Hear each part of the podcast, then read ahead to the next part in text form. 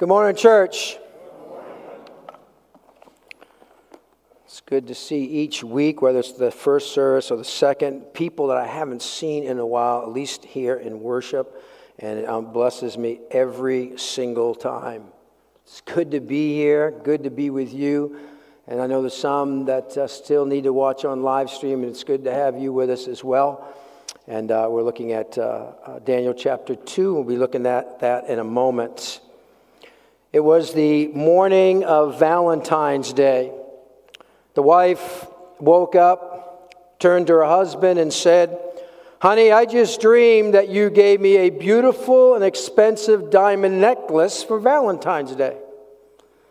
And I have had that dream of you giving me that eh, beautiful and expensive diamond necklace. I've had that dream for the last three nights. What do you think that dream means? You'll find out tonight, the husband replied. And she was really looking forward to that night, and the husband came home with a, a small package, a beautifully wrapped gift. And she opened that gift with great anticipation, reached in, she pulled out a book. It was entitled The Meaning of dreams, the meaning of dreams. Now, I might not be the brightest bulb in the bunch, but I'm quite sure that wasn't the gift the wife was looking for. The meaning of dreams. You ever wonder about a meaning of a dream? Well, around 603 BC, there was a king who would have been thrilled to receive that book, Meaning of, of Dreams. And that brings us to the book of Daniel. And so turn there with me, if you're not, to the second chapter of Daniel, uh, the passage that was just read. We'll go a little beyond that this morning. But in Daniel chapter 2, now, if you haven't been with us, as of two weeks ago, we began a new sermon series entitled Being a Bright Spot in the Dark World. And I chose that theme uh, because, like the times we're living in, Daniel, as a young man, perhaps as young as the age of 14, he grew up during some very dark days for the people of God. The two, the two southern tribes, uh, referred to as Judah, were carried off into captivity, into exile, by the superpower Babylon. The king that led that captivity, that led that siege, was uh, Nebuchadnezzar. This morning, we see that the most powerful man in the world at that time came face to face with his weakness. He had a dream, an impossible dream to interpret, and it led to everyone else's nightmare. And what we have seen these last two weeks in chapter one of Daniel is really a preparatory for what we now see beginning in chapter two. You recall that Daniel and his three friends were part of a, a three year training program.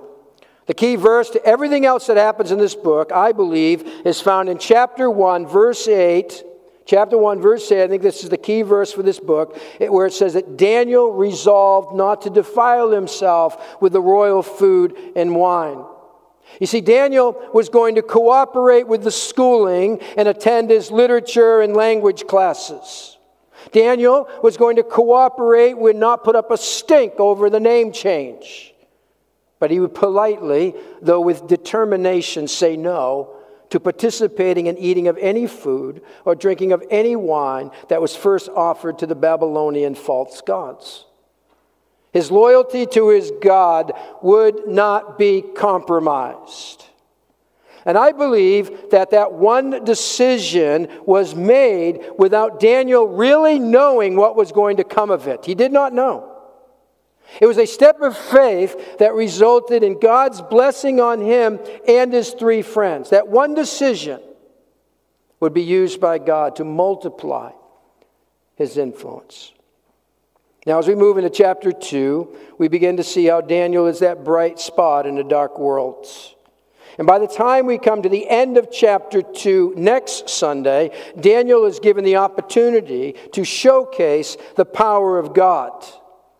And so, as we move from chapter 1 to chapter 2, the mood in the king's palace changes drastically.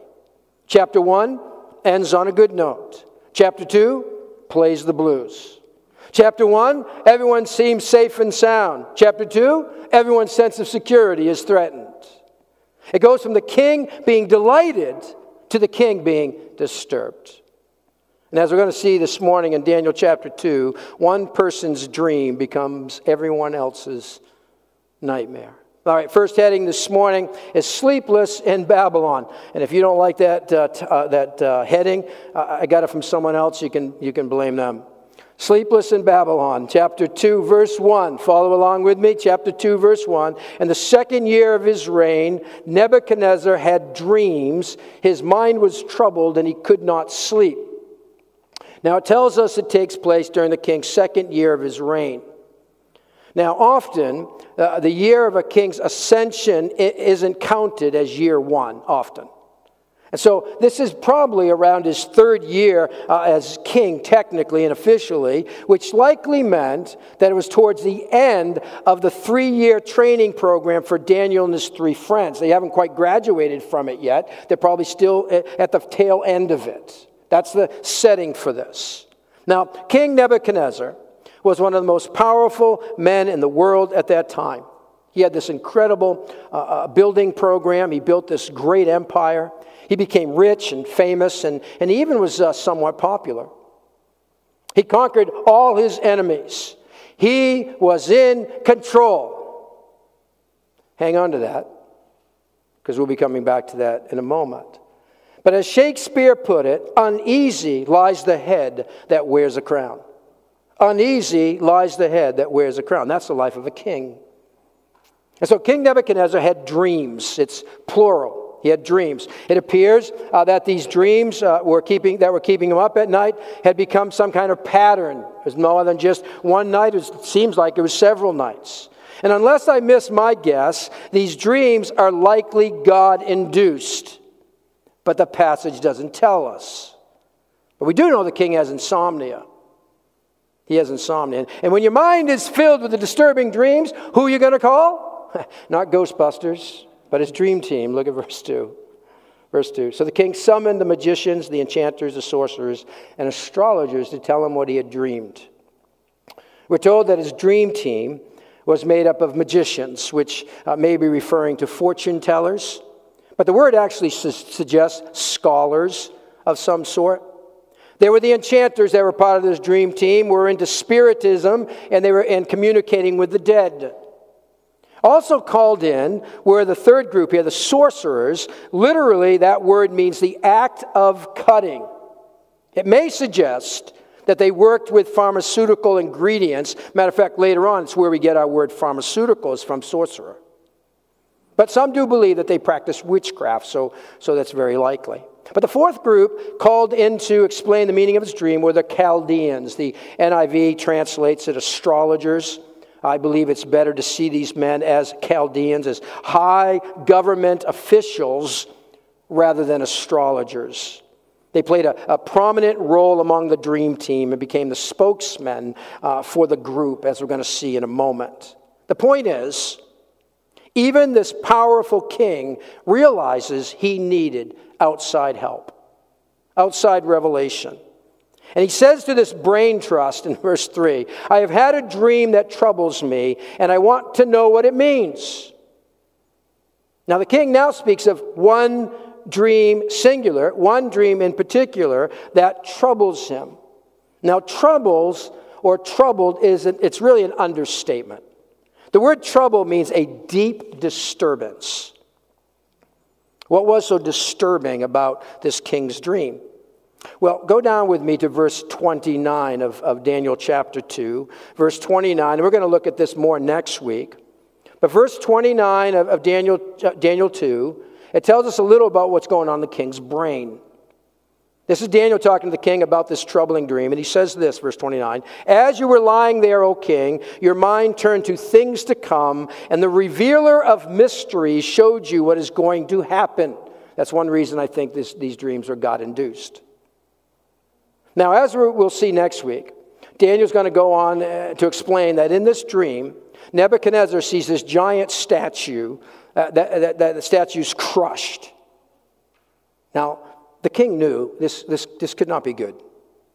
So, lying in his bed one night, or perhaps for several nights, King Nebuchadnezzar is wondering, what next?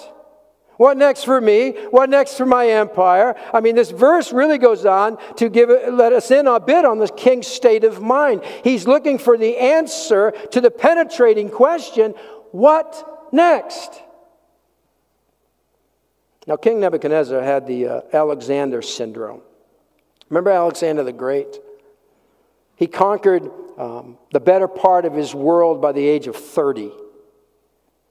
Inheriting his father's uh, military genius and his mother's high ambitions, the Greek emperor Alexander the Great, he forged a new world order. And history tells us that when Alexander the Great realized there were no more worlds to conquer, he wept.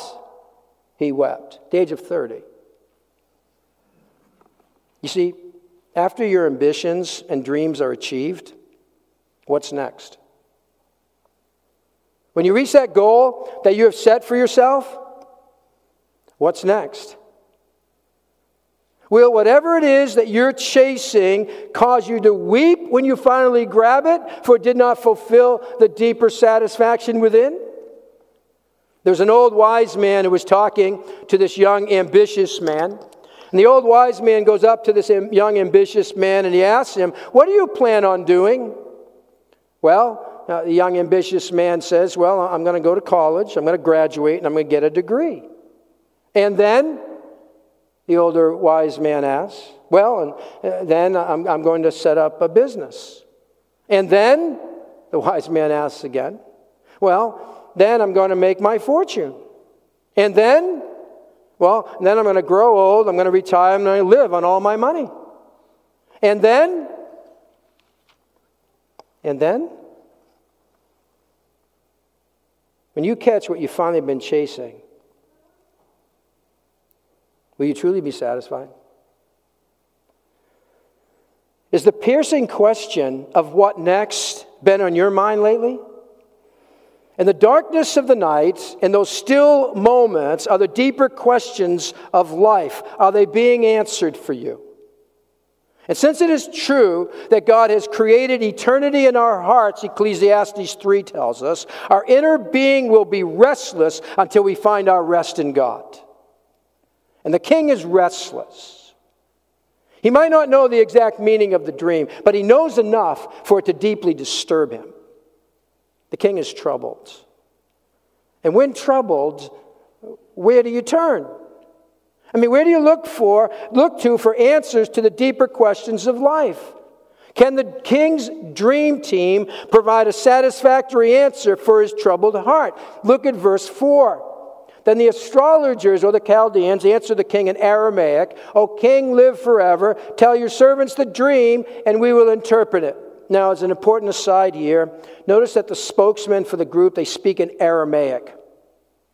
And, and before it was Hebrew. And from this verse here to the end of Daniel uh, chapter 7, the language switches from Hebrew to Aramaic. And then in chapters 8 through 12, the language returns to, to Hebrew. Well, why?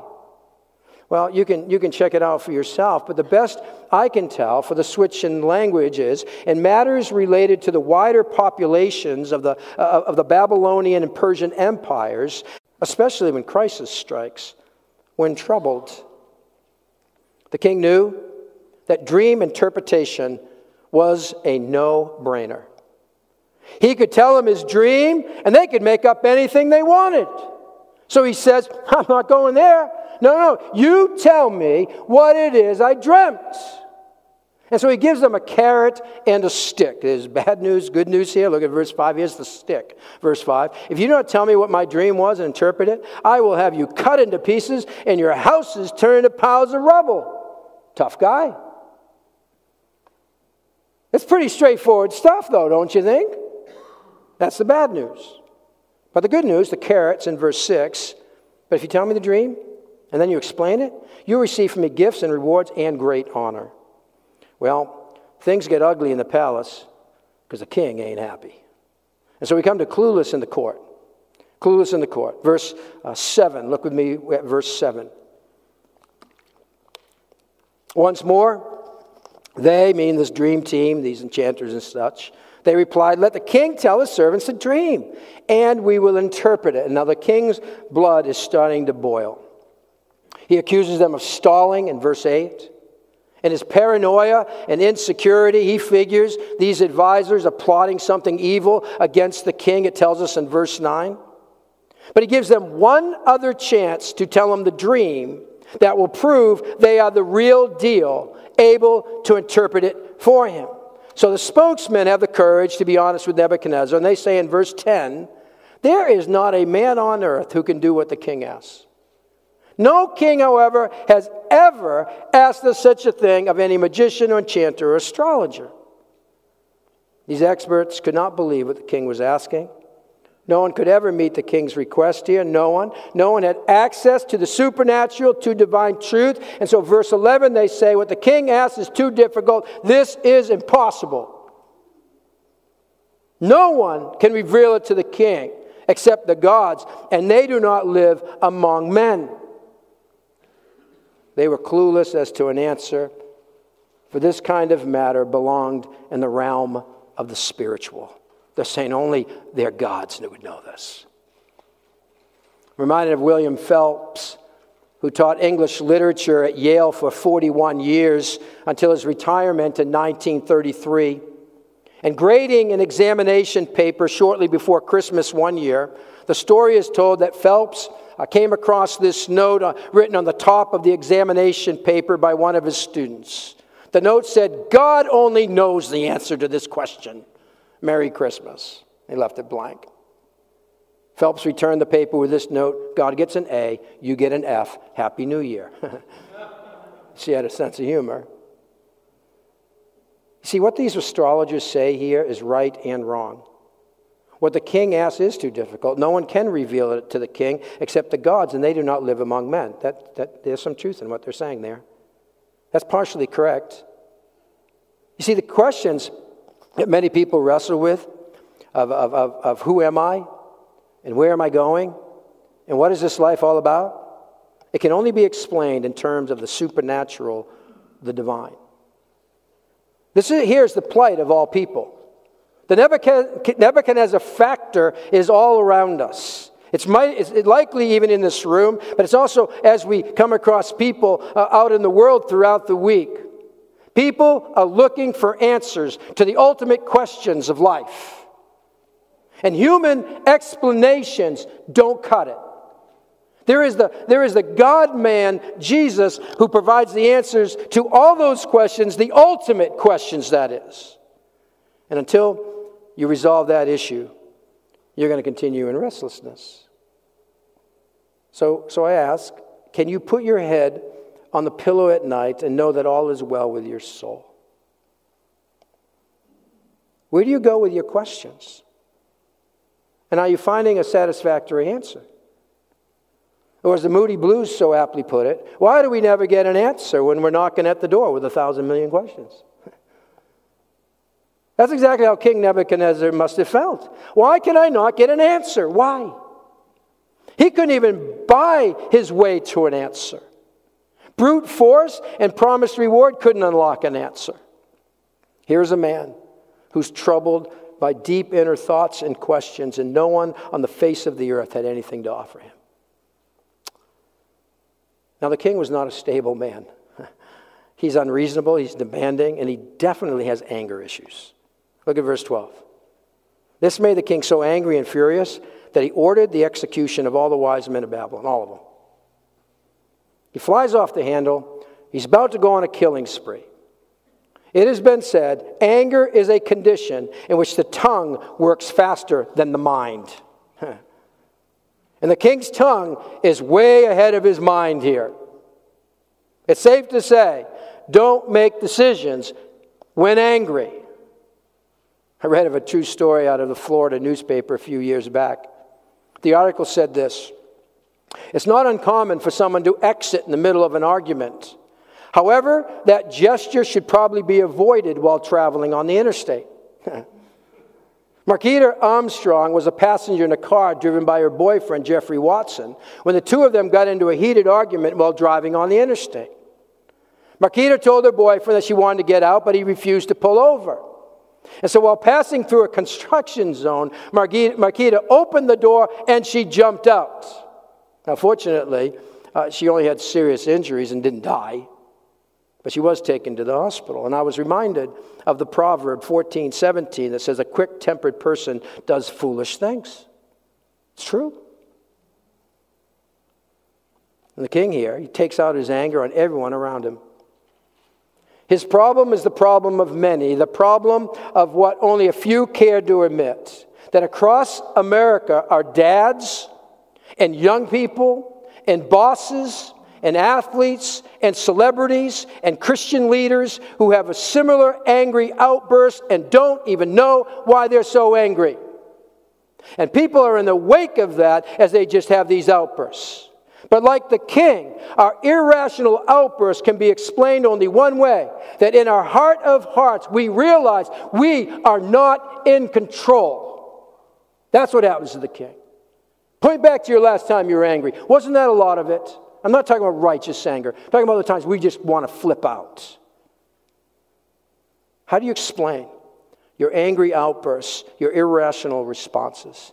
Might it be that you are aware of so little control you really have. That is for me. And so before your actions become everyone else's nightmare, will you just slow down and, and deal with some of the matters within?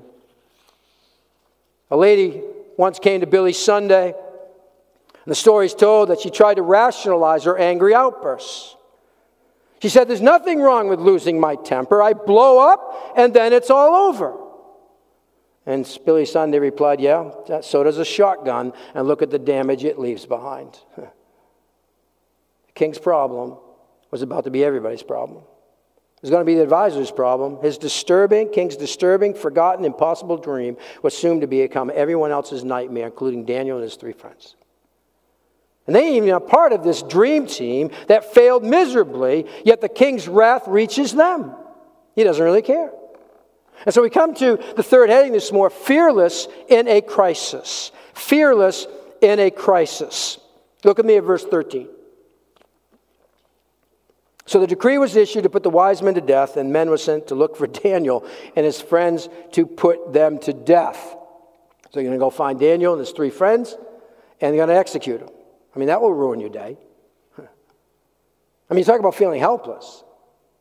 The king's executioner, Arioch, goes looking for Daniel and his friends, and, and somehow they meet up. And, and the end of verse 13 tells us that Daniel spoke to him, the one who was coming to get him to go execute him. Daniel spoke to him with wisdom and tact. I figure it's a pretty good time for tact, don't you think? But I'm impressed with Daniel's calmness amid a crisis.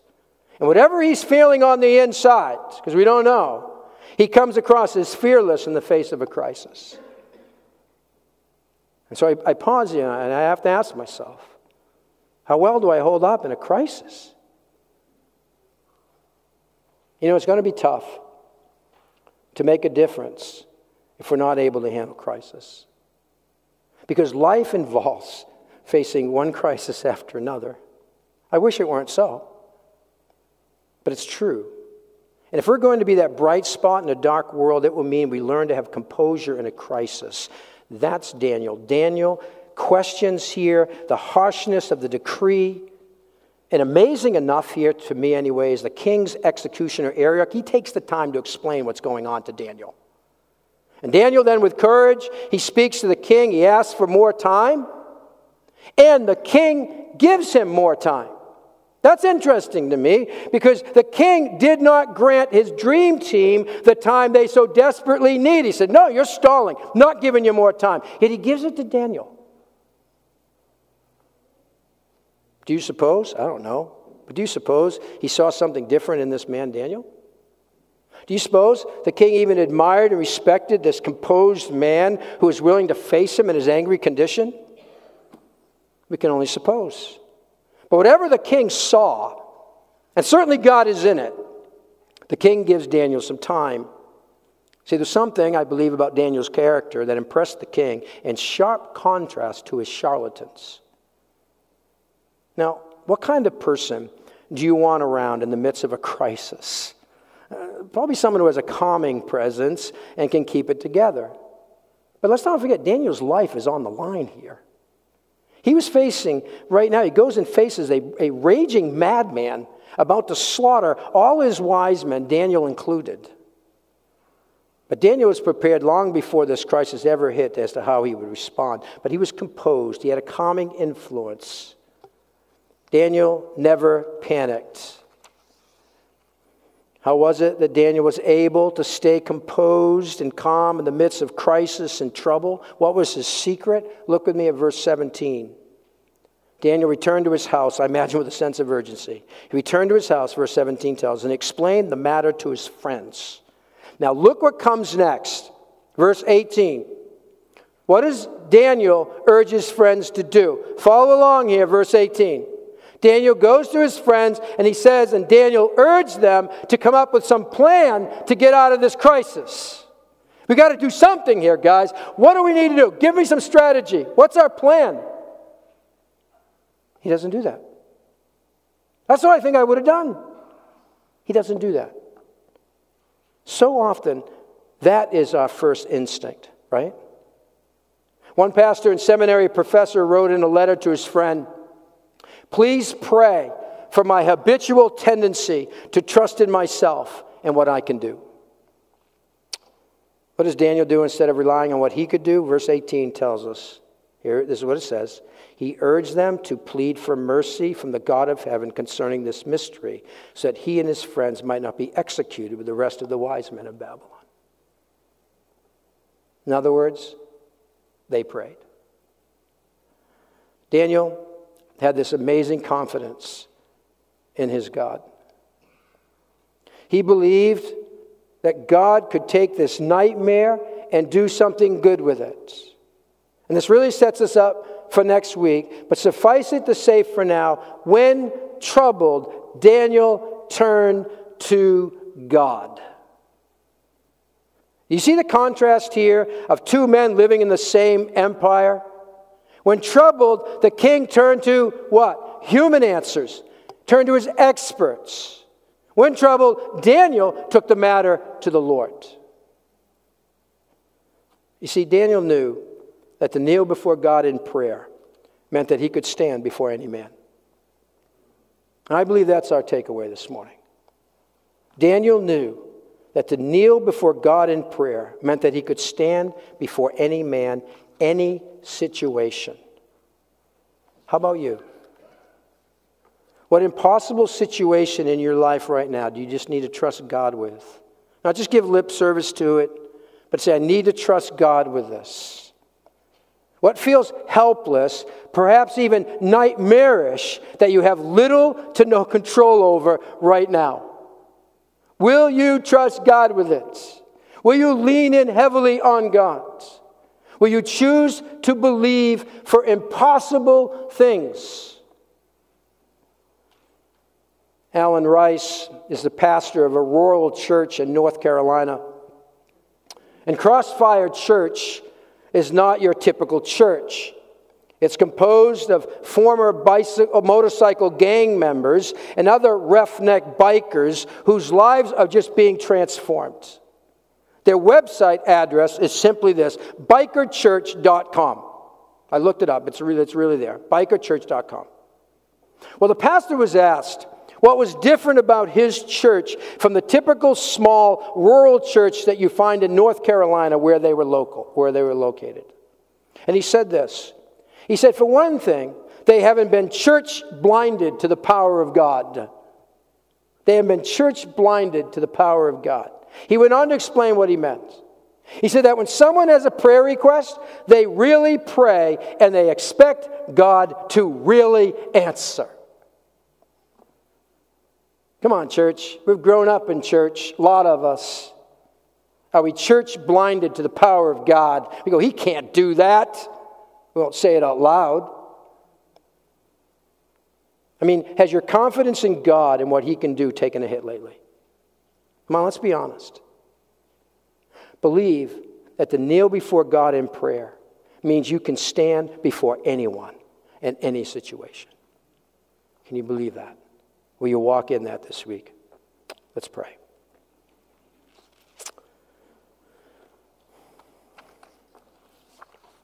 God, it's easier said than done, For honest. You can walk out of here and, and say, yeah, that, that's where I am, or that's where I want to be.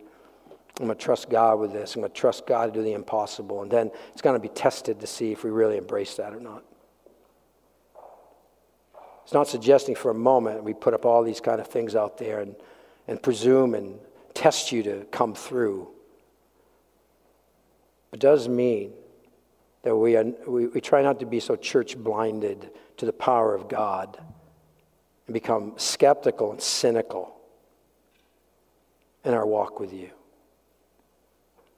God, may we trust and believe that for impossible things that are too difficult and impossible for mankind and secular world to answer is not impossible for you.